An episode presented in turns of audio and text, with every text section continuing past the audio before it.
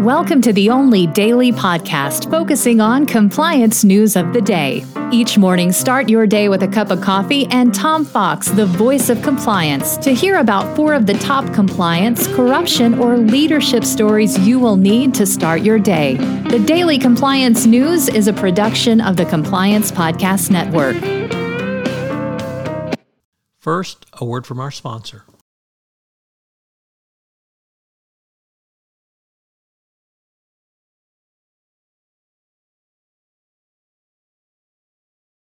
The Daily Compliance News for January 4, 2022, the SBF pleads not guilty edition.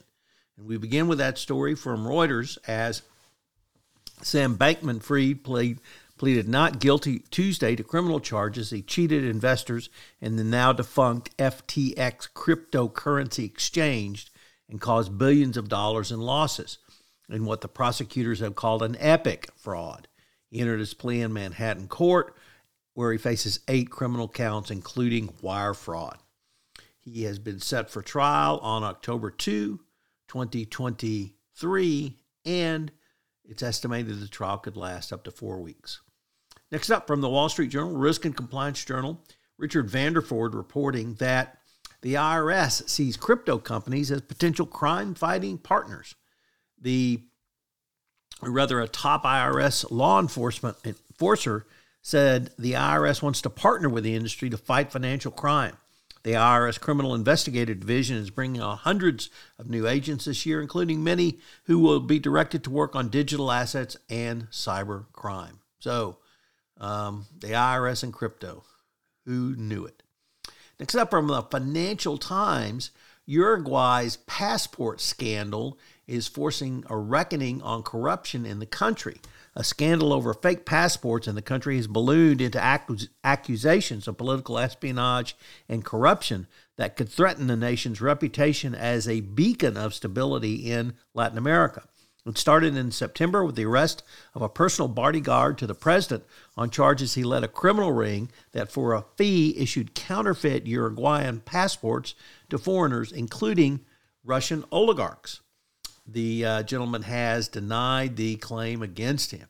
The scandal, however, has expanded, as scandals tend to do, and now the president of Uruguay is embroiled in it. And our final story comes to us from, I'm not sure what you would call it. I guess you would say it started in the world of sports, but it's much more than that. And it revolves around Damar Hamlin, his catastrophic injury on Monday Night Football, and ESPN.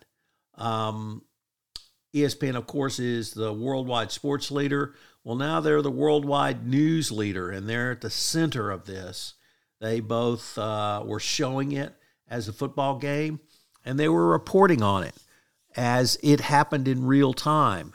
And then one of the things they reported was that the NFL gave the teams five minutes after Hamlin was carted off in an ambulance to get ready to start. The NFL vehemently denies this, and ESPN has released a statement saying that that's what they were told by the NFL. Not particularly surprising considering the how tone deaf the NFL is, but eventually they all got it right. Our wishes and thoughts and prayers go out to Hamlin and his family. The Daily Compliance News is a production of the Compliance Podcast Network and a proud member of C Suite Radio. Thanks so much for listening. I hope you'll join me again tomorrow.